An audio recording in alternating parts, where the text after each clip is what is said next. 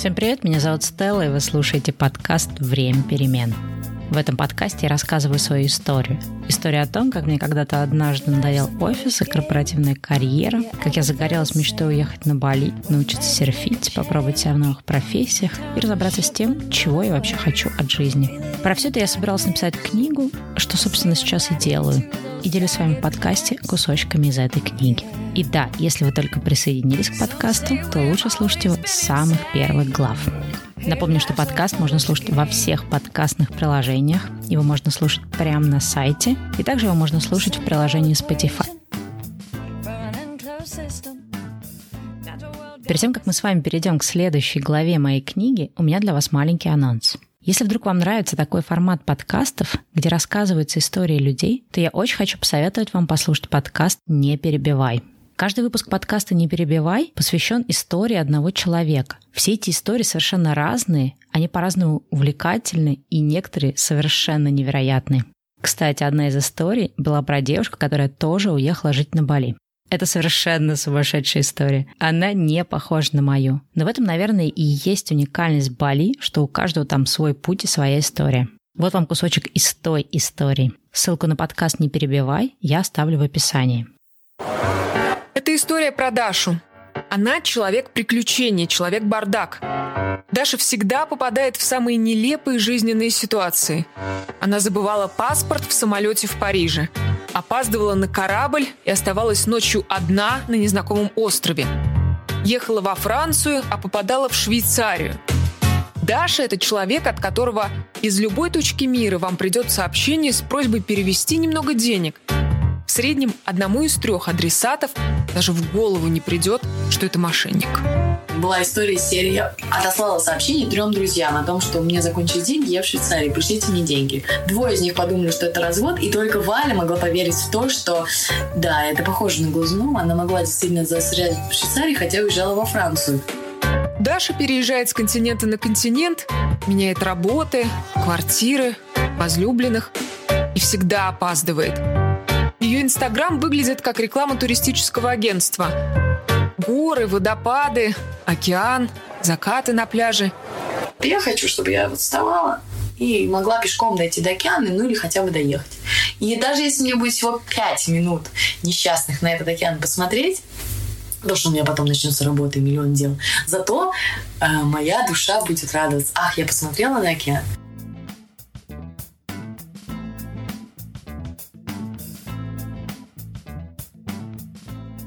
Глава 9. Как вместо Бали я неожиданно оказалась в совершенно другом месте. Вот уже несколько глав я рассказываю вам о том, как вам не зрела идея уехать на Бали и как я дала себе год на подготовку к переезду. Но, кажется, наступил момент поговорить о том, как и почему через год на Бали я не оказалась. К осени 2009 года у меня уже не было сомнений, что день X, день, когда я положу заявление на стол и куплю билет в один конец, произойдет точно и произойдет уже очень скоро. К тому моменту прошло больше полугода моего подготовительного периода. Я закрыла все кредитки к этому моменту, чем была очень горда. И продолжала активно закрывать последний кредит. Это был кредит на машину. План был такой, что перед отъездом я продам машину, а на полученные деньги закрою разницу по кредиту и все то, что останется, возьму с собой. Параллельно с этим я распродавала весь летний инвентарь. Велосипед, вейкборд и что там у меня еще было. Про вейкборд, кстати, была забавная история, как я его покупала. Вейк тогда только набирал обороты в Москве, и купить свою собственную вейковую доску было сложно, особенно когда ты ростом метр пятьдесят, и тебе нужен женский вейкборд маленького размера. Свой вейкборд я нашла на американском сайте, но доставку в России у них не было. В итоге вейкборд я заказала на адрес какого-то знакомого, знакомого где-то в Америке. Потом мой другой друг забрал этот вейкборд из Америки в Лондон, а потом еще кто-то привез его из Лондона в Москву. Это была целая миссия. Она заняла чуть ли не месяц, и мне пришлось напрячь большое количество людей. Но это того стоило, потому что вейкборд у меня был очень классный. Я много тогда занималась вейком и прокаталась на этой доске несколько сезонов. Но вот лето закончилось, и вейкборд мне больше был не нужен. Не только в этом году, но и вообще. Ведь по моему плану, следующим летом я уже не должна была быть в Москве. И вот я этот так сложно добытый когда-то вейкборд выставляю на продажу. Для него находится покупатель. И вот мы договорились, что сегодня он приедет забрать доску. Я сижу дома, жду его и понимаю, что все, это серьезно. Это происходит со мной на самом деле. Я иду по этому своему плану. И меня действительно не должно быть следующим летом в Москве, потому что иначе глупо продавать этот вейкборд, который я так долго добывала. Но именно тогда я почувствовала, что да, вейкборд мне действительно больше не понадобится. Точно так же, как мне не понадобится больше велосипед, зимняя куртка, сапоги и шипованная резина на машину. И знаете, получается, что я еще никуда не уехала, я пока всего лишь избавляюсь от вещей и от долгов, но мне уже так хорошо. Меня уже начинает окутывать то чувство гармонии, которого у меня не было уже много лет. Это было мое первое ощущение того, что, кажется, я на верном пути. И вот когда появилось это твердое чувство, что я двигаюсь в верном направлении, на меня вдруг начали сыпаться разные идеи и разные новые возможности. И получается так. Пока ты ходишь в мыслях, что вот-вот сейчас подвернется возможность, ну, я тогда и уеду. А она все не подворачивается и не подворачивается, ну, ты такой и не уезжаешь никуда. А потом ты решаешь, а ладно, будь что будет, уеду как есть, без конкретного плана. То тут-то вдруг все эти возможности тебя просто атакуют. И ты никак не можешь понять, где до этого были все эти возможности. И как так, что ты до этого вообще их не видел. И получается, это какая-то магия Вселенной, которая как будто бы ждет от тебя первого действия, уверенного первого шага а только потом начинают подкидывать тебе идеи. А может быть, все дело в том, что слишком занятый своими страхами и живя по инерции, ты просто не видишь дальше собственного носа. Как получилось у меня? К осени все больше людей узнавало о моем плане уволиться в никуда. И хотя нет, я, конечно, не кричала об этом плане на каждом углу. Как помнить, я все-таки планировала проработать еще год, закрыть все дела на работе и получить годовой бонус. Поэтому там точно не должны были узнать о моем плане. Но друзьям и людям, которым я чувствовала, что я могу доверять, что они не предадут мой секрет, я все-таки рассказывала об этом плане. И хотя, конечно, было много людей, которые были в шоке от этой информации, ну или как минимум не верили, что я действительно такой план реализую, но были и те, кто начинали предлагать мне работу или участие в каких-то совместных проектах. Это было поразительно тем, что еще какое-то время назад я считала и была на 100% уверена, что захоти я поменять профессиональную деятельность, это было бы очень сложно сделать, потому что все, что я умела, это быть бренд-менеджером. И вряд ли кто-то может взять меня на какую-то еще другую работу. А тут вдруг раз, и люди, узнавая, что я хочу идти с работы, начинают предлагать мне участвовать в совершенно невероятных разных проектах. Правда, я тогда не искала возможности остаться в Москве. Мне было прям важно именно уехать. Но получалось, что если бы я хотела остаться и, например, попробовать себя в каких-то других профессиях и областях, у меня была бы такая возможность. И ощущение того, что все эти возможности на меня сваливаются, пускай они мне сейчас и не нужны, и пускай это не совсем то, что мне сейчас надо, все это заряжало меня невероятной уверенностью в том, что я иду по правильному пути. Параллельно с этим у меня появлялись разные другие возможности, которые уже хоть как-то были связаны с отъездом. Возможности, про которые я совсем не думала раньше. Например, у меня есть подруга Аня Марчук. Вы уже слушали разговор с ней в прошлой главе. Так вот, именно Аня подарила мне идею, что если офис надоел и альтернативного плана нет, всегда можно взять перерыв от работы на год или два и поехать куда-то поучиться. Это более безопасный и комфортный план, чем отвечать на вопросы и что ты будешь делать там на Бали. Обучение — это что-то такое, что в нашем обществе вызывает меньше вопросов. При этом такой вариант дает тебе возможность отдохнуть от работы, перезагрузиться, пожить в другой стране, сменить картинку и посмотреть на свою жизнь под другим углом. И, может быть, понять про себя что-то новое и, наконец, приблизиться к разгадке того, от чего я хочу от жизни. Да Аня со мной тогда поделилась планом уехать учиться в Австралию. Я на какое-то время тоже загорелась этой идеей. Потому что, несмотря на всю мою готовность ехать на Бали, у меня все равно оставались страхи и неуверенности насчет того, а вдруг у меня на Бали ничего не получится. Обучение, оно как-то снимало эти страхи и избавляло от бесконечных вопросов на тему того, не сошла ли я с ума бросать работу ради непонятно чего. Так, на пару недель я погрузилась в изучение этой возможности. Стала спрашивать себя, а чему я хотела бы поучиться, стала смотреть, где я хотела бы поучиться, стала считать, сколько мне денег на это нужно. И знаете, когда ваши силы направлены на какое-то действие, страхи, они как-то действительно отступают. Но, к сожалению, с Австралией было две проблемы. К моменту, когда я начала заниматься этим вопросом, уже прошел срок подачи документов на ближайший год обучения. А ждать лишний год в Москве я уже точно не хотела. Мне казалось, что моего задора так надолго может не хватить, и я боялась передумать. Вторая проблема была еще более серьезная. Австралия – это очень дорогая страна, и я поняла, что в отличие от Ани, у меня нет адекватных накоплений, чтобы уехать в Австралию и обеспечить себе деньги на целый год учебы и жизни. Конечно, я могла бы взять денег в долг, но тогда я была бы привязана к тому, чтобы вернуться обратно и снова искать работу, потому что надо будет отдавать долг. Можно было бы, конечно, пойти в банк и решить, что само потом как-нибудь все решится с деньгами. Но до такой степени я еще не совсем сошла с ума. Ну или не набралась столько смелости.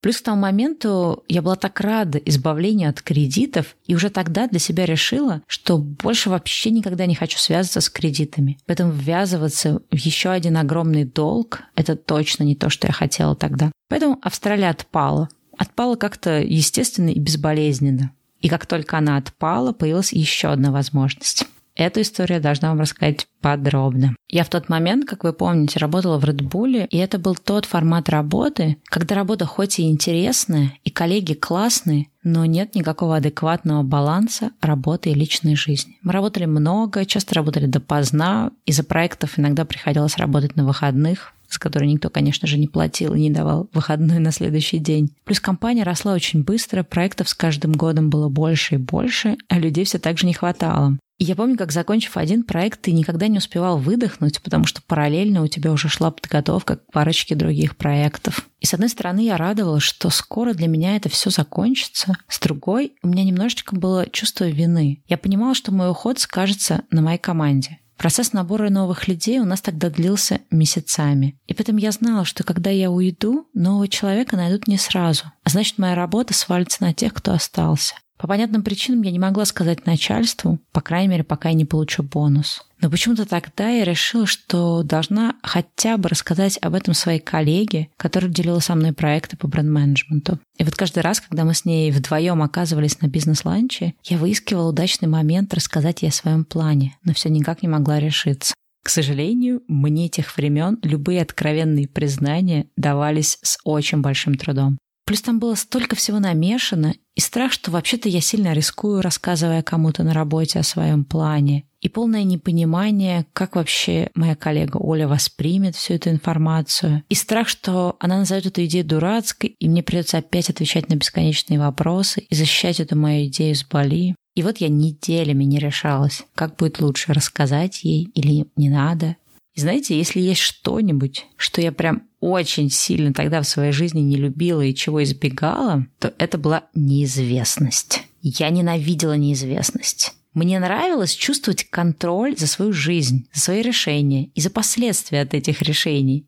А вот жить в ситуации, где все непонятно и где непонятно, что будет дальше, я не любила. Я помню, что я тогда могла днями прокручивать в голове бесконечные сценарии, пытаясь угадать неизвестность. Я выстраивала в своей голове гипотезы, по которым пыталась просчитать, как все будет. Любой сложный разговор я заранее прокручивала в голове часами. Про любую поездку я заранее все изучала, строила какие-то ожидания и конкретные планы, чтобы никаких сюрпризов. Мне важно было понимать, что там будет происходить. Мне нужны были гарантии и четкая картинка того, что меня ждет. Но и самое главное, я почему-то тогда верила, что если про что-то долго думать и много изучать, то можно узнать, как точно все будет в реальности и все проконтролировать заранее. Мне казалось, что неизвестности и случаю доверяются только дураки, ну или плохо подготовленные. И сейчас, возвращаясь мыслями в разные моменты прошлого, я думаю о том, как много я всего не сделала, не попробовала или не сказала,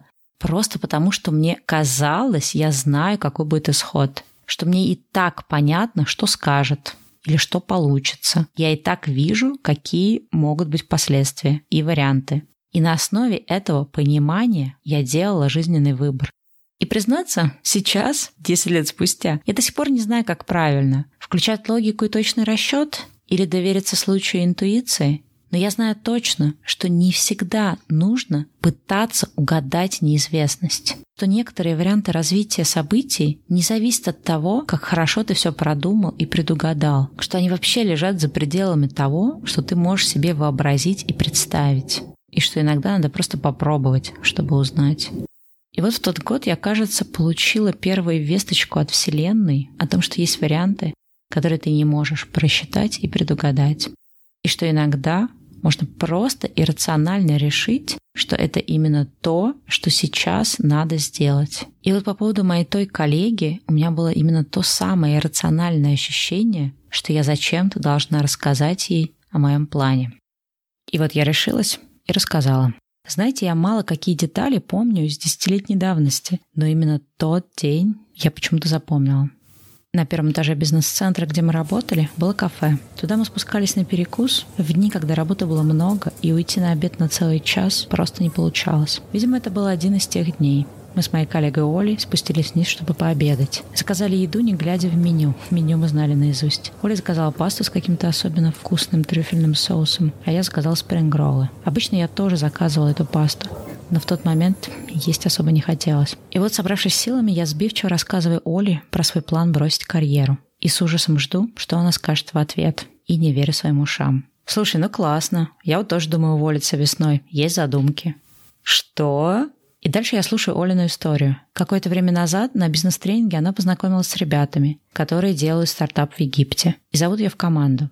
Она серьезно рассматривает это предложение, но пока все никак не может решиться. Что же это такое получается? Я все это время пытаюсь угадать неизвестность, бесконечно размышляю, что подумает другой человек, и сможет ли он понять мой выбор. А у этого человека в этот момент, в общем-то, похожая на мою ситуацию. И получается, не решись я на откровенность, я бы никогда не узнала об этой Олиной ситуации. И этот момент откровений с моей стороны, с ее стороны, невероятно сблизил нас. И в итоге этот наш бизнес-ланч, изначально планировавшийся как короткий, первый раз в час задушевных разговоров, когда мы без остановки изливали друг другу душу, обсуждая ее и мой план. И когда где-то в середине разговора я сказала Оле, слушай, ну это же замечательная возможность. Если тебе хочется, то надо обязательно попробовать. И я тебе даже в каком-то смысле завидую, что у тебя есть такой прям конкретный план. На что Оля вдруг неожиданно ответила. Погоди, а ты не хочешь тоже присоединиться к проекту? Там нужны люди. Так что после этого бизнес-ланча план по поводу Бали сменился на план про Египет. Давайте я расскажу вам о том, почему я вдруг сменила фокус с Бали на Египет. Точнее так, давайте я расскажу вам про Египет, про мой Египет. Я никогда не была тем туристом, который ездит в Хуркаду или в Шарм-эль-Шейх. Это вообще не мой отдых. Никогда им не был и, возможно, никогда не будет. Думаю, даже на пенсии. Но потом я как-то открыла для себя в Египте особое место – Дахаб. Если вы дайвер или виндсерфер или кайтер, мне вам не надо рассказывать о том, что такое Дахаб. Это уникальное место. И для меня Египет до момента разговора с Олей был всегда исключительно Дахабом. Дахаб в те годы был моим местом силы. Местом, где можно было расслабиться и быть собой, где вся жизнь замедлялась и никуда не надо было торопиться. Море никуда не денется, ветер тоже. А если добавить в этот микс изнурительный водный спорт, благодаря которому у тебя переизбыток витамина D и адреналина с допамином, а еще приятная усталость в мышцах, которая абсолютно лишает тебя той вредоносной энергии, из-за которой ты суетишься, про что ты переживаешь и думаешь о чем-то еще, кроме того, что здесь и сейчас. Мои самые счастливые деньги всегда были в путешествиях и особенно в Дахабе. Но к тому моменту я уже знала, что приезжать в Дахаб и жить там постоянно – это не одно и то же. Приезжая в Дахаб, ты приезжаешь с деньгами и без забот. Их ты оставил перед посадкой на самолет. А вот живя в Дахабе, все получается наоборот. Ты без денег и с заботами обрастаешь на месте. Плюс само по себе место маленькое, в какой-то момент может стать тесно. Поэтому на переезд в Дахаб я бы никогда не решилась. Но мысль о том, что я могу жить и работать в Египте, в гибком графике, потому что это стартап, и постоянно гонять в Дахаб, а когда надоест уезжать обратно в город, такая мысль вдруг показалась мне очень соблазнительной. Вот вы спросите, как я могла предать идею Бали, серфинга и тропической сказки? Но я не предала ее. Я просто решила, что пока я к ней не готова, что я начну с Египта, потому что там проще адаптироваться. А через какое-то время я просто снова вернусь к вопросу про Бали. Кроме того, к моменту переезда в Египте я не была на Бали уже полтора года, но при этом успела побывать в Венесуэле, в Южной Европе, на Кабо-Верде. И там везде я каталась на кайте. Так вышло, что именно в тот подготовительный год в моей жизни появился человек, который научил меня кататься на кайте. Кайт у меня так легко пошел и показался настолько проще серфа, хотя, может, и не в этом дело. Может быть, все потому, что Кайт въехал в мою жизнь под гремящие фанфары купидонов, и мне как-то хотелось продлить это ощущение. И хотя с тем конкретным человеком ничего не вышло, но любовь к Кайту осталась. И я вдруг поняла, что хочу кататься на Кайте. А еще Хотя тогда я вряд ли бы в этом призналась, у меня оставались страхи про Бали. И, как я понимаю сейчас, это не были какие-то обоснованные объективные страхи. Это скорее были страхи того, что у меня что-то не получится, и в глазах других людей я буду выглядеть неудачницей. У меня тогда была необъяснимая потребность сделать мой отъезд и увольнение в никуда, но хоть чуть-чуточку более логичными. Отсюда и были мысли про учебу, а потом про Египет. Все это казалось мне более серьезным, чем просто так сбежать на Бали. Ох эти страхи плохо выглядят в глазах других. Странно, что уже решившись на такой мощный шаг и даже начав действовать в этом направлении, мне все еще продолжало казаться, что надо как-то облагородить этот шаг для других. У меня потом уйдет много лет, чтобы научиться понимать разницу, когда ты выбираешь что-то действительно для себя, а когда из страха, чтобы это не выглядело как-то не так со стороны. Ну, конечно, тогда я так не думала. Тогда я считал, что я молодец и такая очень практичная, Сейчас вот поучаствую в запуске проекта. Если все сложится, у меня будет стабильный источник денег, а еще мобильность, а еще до хаба кайтсерфинг, и еду я не одна. И вообще много чего еще казалось плюсом. Тогда в моменте идея с Египтом казалась единственно правильной. Я словно ждала, что на меня свалится с неба какая-то крутая возможность, и вот она свалилась, и я подхватила ее, не раздумывая. И особенно меня радовало в этой возможности то, что я, ко всему прочему, еще и еду со вторым человеком. А значит, я буду не одна, и мы сможем друг друга поддерживать. И будет не так страшно, не так скучно, не так сложно. Да, еще один плохой спутник принятия жизненных решений. Этот извечный страх одиночества и страх того, что перед предстоящими жизненными сложностями и неизвестностью ты должен будешь предстать один. Но ничего, этому страху мне потом тоже пришлось научиться смотреть глаза.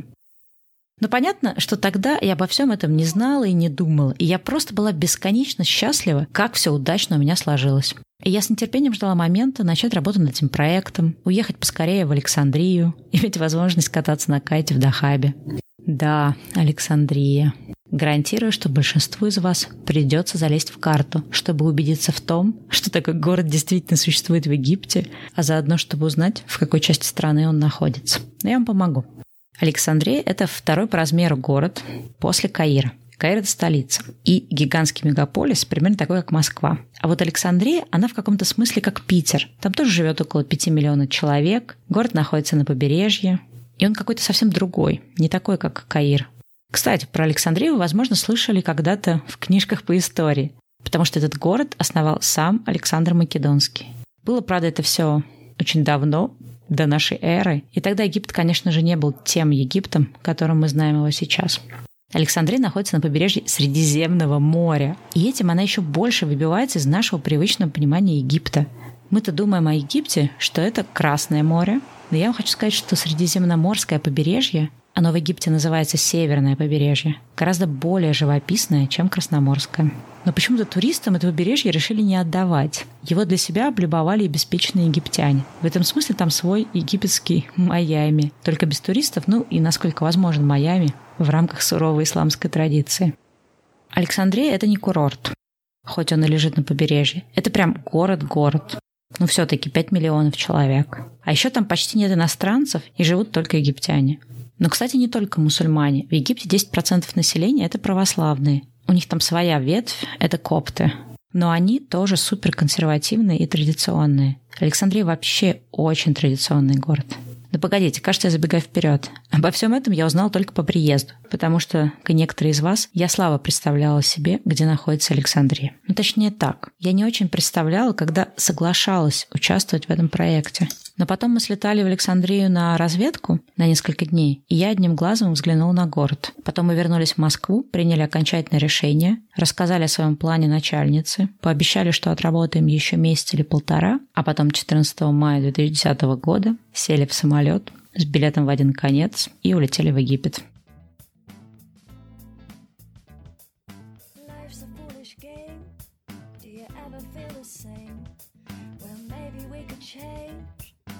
turn this ship another way. Feel it in the darkness.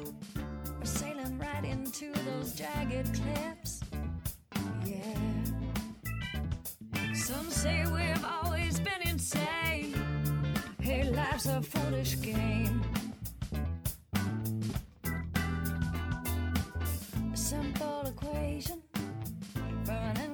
Спасибо за внимание и за терпение, за ваше сообщение и за то, что вы поддержали меня с тем, что подкаст сейчас пока не может выходить каждую неделю, а будет выходить по мере возможности. Мне понравилось, что кто-то из вас написал о том, что так подкаст даже вкуснее и привлекательнее, и больше его ждешь, и лучше его как-то воспринимаешь. Я надеюсь, что это действительно так. Я надеюсь, что вы не забросите этот подкаст. И если вы по мне скучаете в оставшееся время, то помните, что у меня есть также подкаст «Давай поговорим». У меня есть канал на YouTube. Также я кидаю всякие интересные ссылки в свой канал в Телеграме. И время от времени я даже иногда появляюсь в Инстаграме. Ссылки на это все есть на сайте подкаста или в описании к каждому выпуску. Ну вот и все. Ну и не забудьте послушать подкаст «Не перебивай».